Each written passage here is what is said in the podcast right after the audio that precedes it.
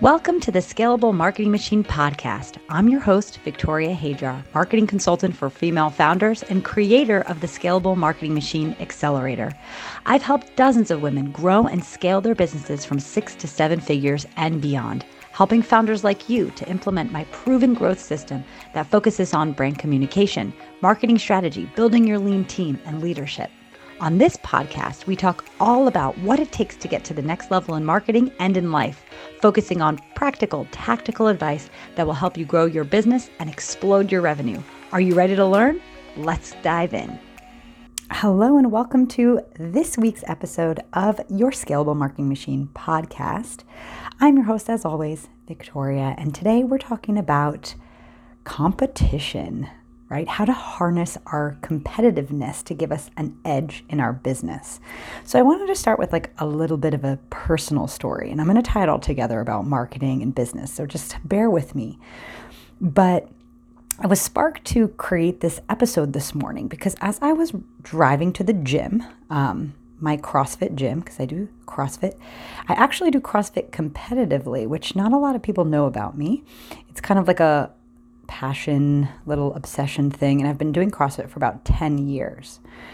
And this morning, when I was driving in to park my car, I saw this this woman I'm walking in who I'd never seen before. And she looked and she looked pretty strong. She looked pretty solid, you know. And I can just I felt myself from my car just looking this girl up and down and giving her just like the skankiest stank ass stare. And I find myself doing this a lot with new women that come in to do a CrossFit class, right? It's like I'm always sizing up new people because I have this unbelievable competitive side to me. And so I've managed to get gain a lot of what I call frenemies because obviously I'm very gracious and kind to people to their face, but in my head there's a whole dialogue going on that is not very kind. Um, and I have this this need, this desire to just beat everyone and be the best when I'm at CrossFit. And I'm not the best at the gym. I'm not, but I'm, you know, among the top, maybe I would say like top five. And I learn so much and I admire and I get so much inspiration from the women that are like stronger than me and have better technique and all of this stuff. But this this desire to be the best, the desire to kind of beat out whomever is in your presence, right? Is actually extremely useful if you can harness it in business. Now, some people, some of us are just more competitive, but I like using the analogy of like a sports analogy because I feel like I'm able to harness this like little wild beast inside at CrossFit because I'm really clear on what I need to do. So you go to the gym, you have your workout of the day. This kind of, if you're not familiar with CrossFit, they have, you know, every class a, a workout of the day or several workouts of the day. And you just like your instructions of what you have to do. And they're usually a combination of cardio stuff and weightlifting stuff. And it's it doesn't vary too much, right? There's movements that are more difficult than others. There's different progressions of movements you know, some things are really difficult to do and really gymnastics heavy, for example, like walking on your hands and, and sort of, you know, flipping over the bar and things like that, which I, things that I'm, you know, still working on doing. But it's pretty straightforward, right? You have your instructions. And so all you need to do is focus and get it done and do the best that you can. Now, in business, this works a little bit differently. And this is how I'm going to loop it all back. But I want to stick for a moment on this idea of my frenemies. My frenemies. So, whenever I'm paired up, so this morning, this lovely, unbelievable, lovely French girl who was visiting, who I was like destroying in my mind, um, you know, I was sizing her up, I was seeing her technique, all of the stuff, um, and we got paired together.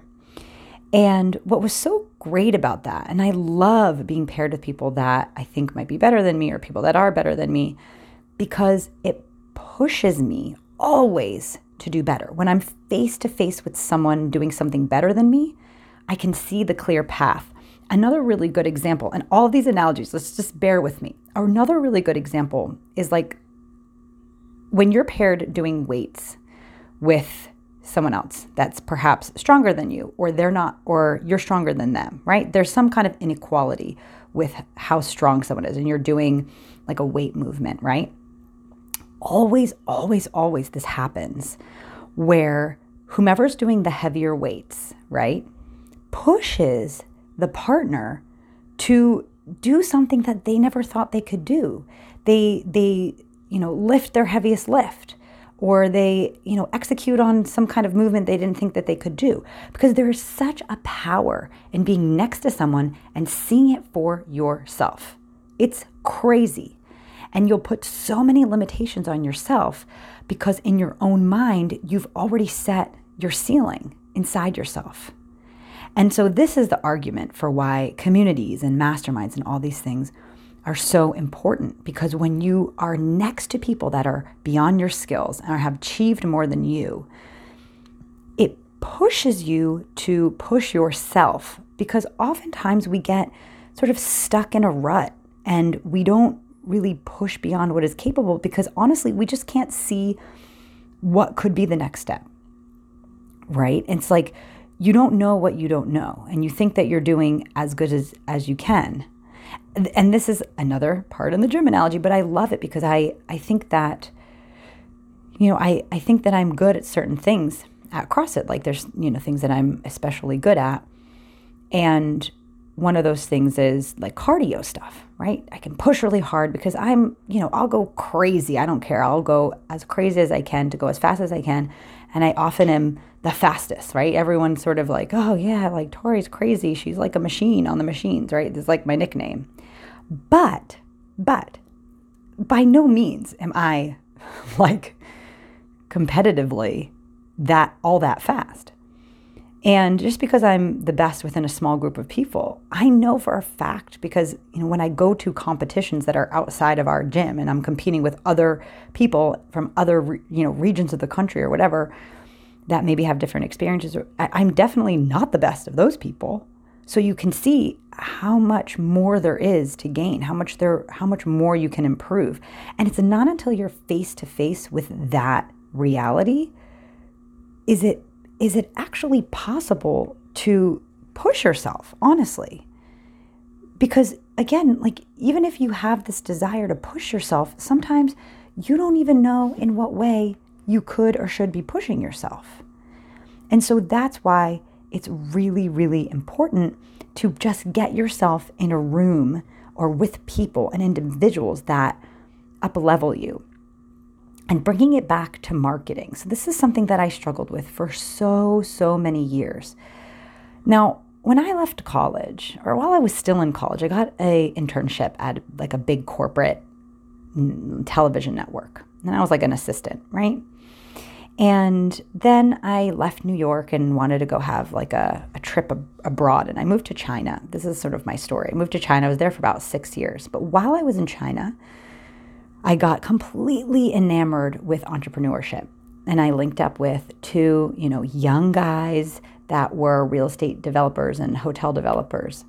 And this was like my entryway into marketing. I was like I did a project for them. I was a marketing manager and then a marketing director and then marketing director for the group and all of these things. And as I was moving up the ranks, because it was a smaller business, not a large corporation, I didn't have this like corporate structure where I was, you know, even when I was a marketing manager, I was reporting to the CEO. And then when I was a marketing director, I had more people on my team, but I was still reporting to the CEO. And so my my like my vision of what marketing is and my own personal development, the buck really stopped at my CEO. And he was really great with giving me growth opportunities. Um, they were a part of EO, which is Entrepreneurs Organization, which is this international organization of entrepreneurs. But you have to have raised or have revenue of like, you know, in a certain amount of millions in order to enter it, right? So I got behind the the screen of this organization with them as like a 20 whatever year old starting out. And I was able to see like structure and some systems and things through the EO process. And my mind was just like blown because, of course, you don't know until unless someone teaches you. You don't just like wake up knowing these things. And for any kind of development, like career development, it's that you need to keep putting yourself in uncomfortable situations that are beyond what you're capable of to be up leveling and kind of just like seeing what you don't know. And I remember many years later, like as I was even working as a fractional CMO, you know, I knew in my heart that data like wasn't my strongest my strongest strength. It wasn't my best skill, right?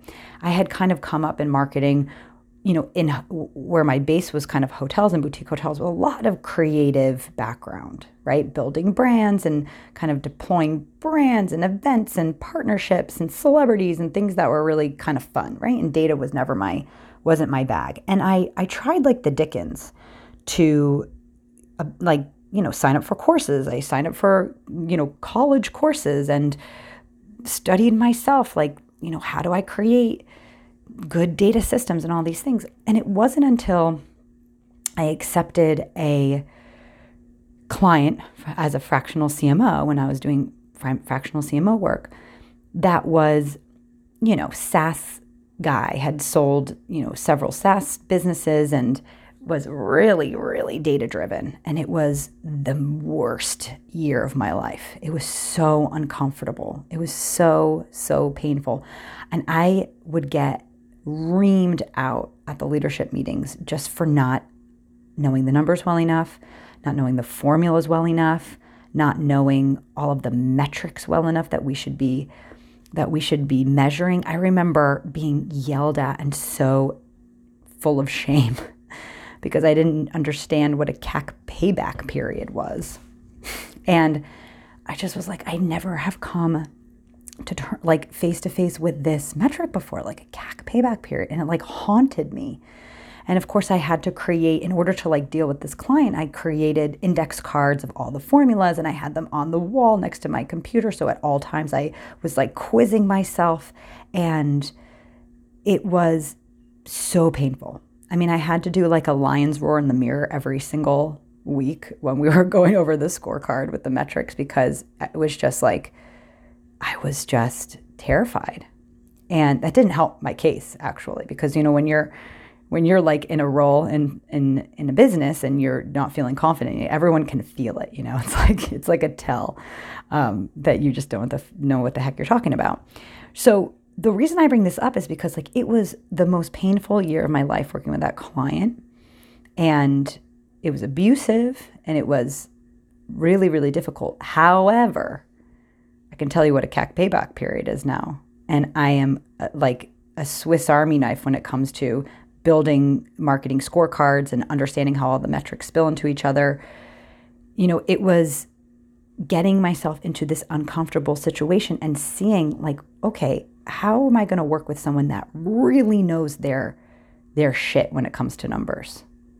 And stepping into that team was what helped me grow exponentially. So bringing it back to the the gym reference, right? When you're next to someone that is doing 10 pounds more on the on the weights than you've ever done and you don't think it's even possible, but you're next to them and you're saying, "Hey, you know, like this person you know, doesn't seem that much stronger, more skilled than me." Like you just keep going with the flow. You kind of move up gradually, move up gradually, and before you know it, the weight is that 10 pounds heavier than you thought that you couldn't do.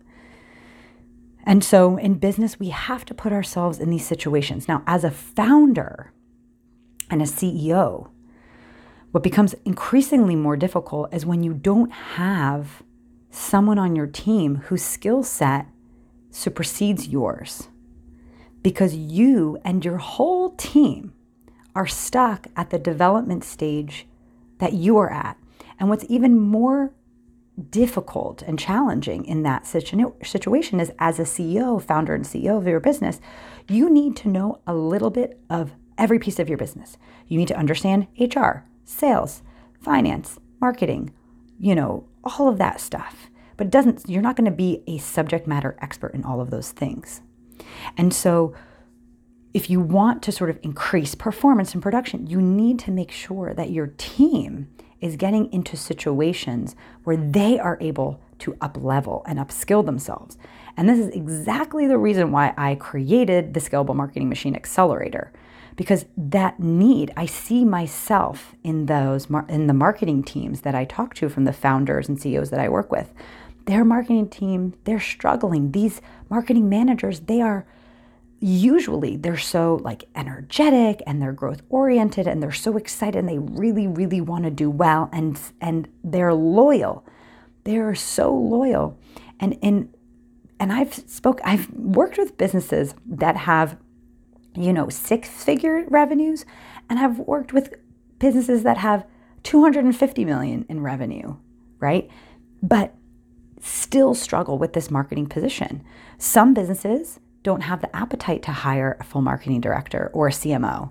Maybe it's not part of their uh, of their business structure or their philosophy. For, for some reason, they don't have this position, someone that's super experienced to sort of drive the train when it comes to marketing.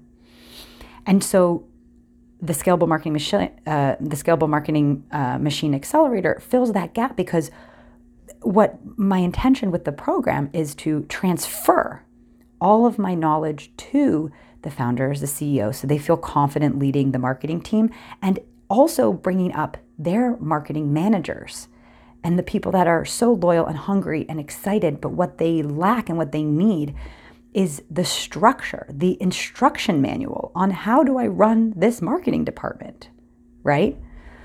Because when I saw that for the first time in EO back in China, like, I don't know, like 20 years ago now, I was so shocked when I saw um, Scaling Up. Scaling Up is the textbook that they use at EO. And it was written by this guy named Verne Harnish, who I totally geek out over. I'm like such a fan girl of this guy who's just like this business, uh, this business like thought leader. Okay. But I was floored when I saw this textbook because I was like, now this book, Scaling Up, is intended more for large organizations. But all of the chapters were like, this is how you do, uh, how you organize your finances. This is how you do HR. This is how you do marketing. This is how you plan for it. These are things you consider. It's like an instruction manual. And my mind was blown because I had been working for years, you know, under, you know, under these founders, these CEOs directly that yeah, they instinctually knew a lot about sales and marketing, but it wasn't like their primary focus. And when I saw this textbook and I was like, oh, finally, I have some like clear guidance on what I should be doing here. And I think a lot of teams function in that way, right? We just need the instructions and we need people that are beyond our skills to help bring us up and help level us up. And so, what I've taken from that experience is I've taken this sort of corporate structures and systems that are used for like you know case studies in that book that textbook i mentioned scaling up is like coca-cola and you know uh, huge businesses right?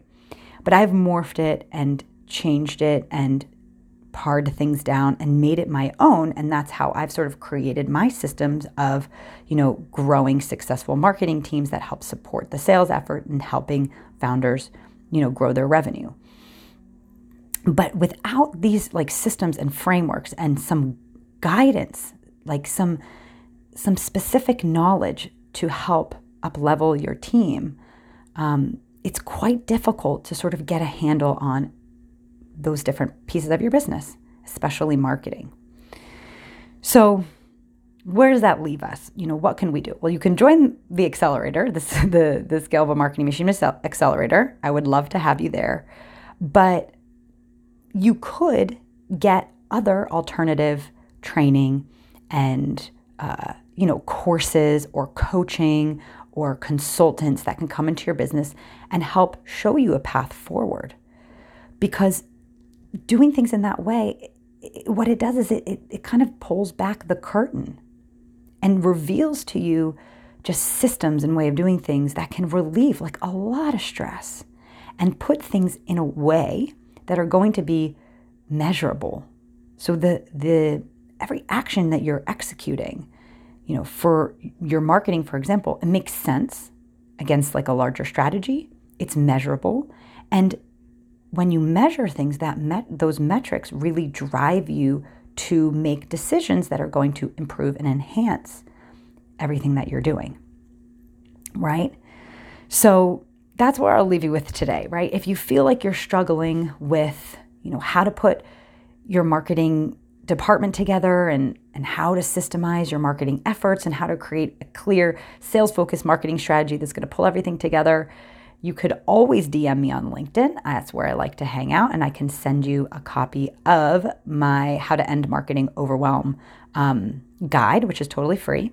Or you can head on over to ugliventures.com. That's ugly with an I, U G L I V E N T U R E S. Dot com backslash resources and i've got a bunch like a bundle of different free guides that can help you um, upgrade your brand uh, create a sales focused marketing strategy, and then, as I mentioned, end that marketing overwhelm that so many of us feel. But regardless if you're sort of connecting with this on a business level or a personal level, I think the challenge for the upcoming week for everyone, including myself, right? Because you always need to put, be putting yourself in these situations, is find an uncomfortable situation for yourself. And it could be very small, as sort of, you know, having a tough conversation with a friend or a loved one or whatever, because that takes a lot of courage and it is uncomfortable. Um, or doing something that you've been thinking that you want to do, that you just haven't had the chutzpah and the courage to do. But we have to remember, like, we have to intentionally find these uncomfortable situations to keep pushing our growth, right?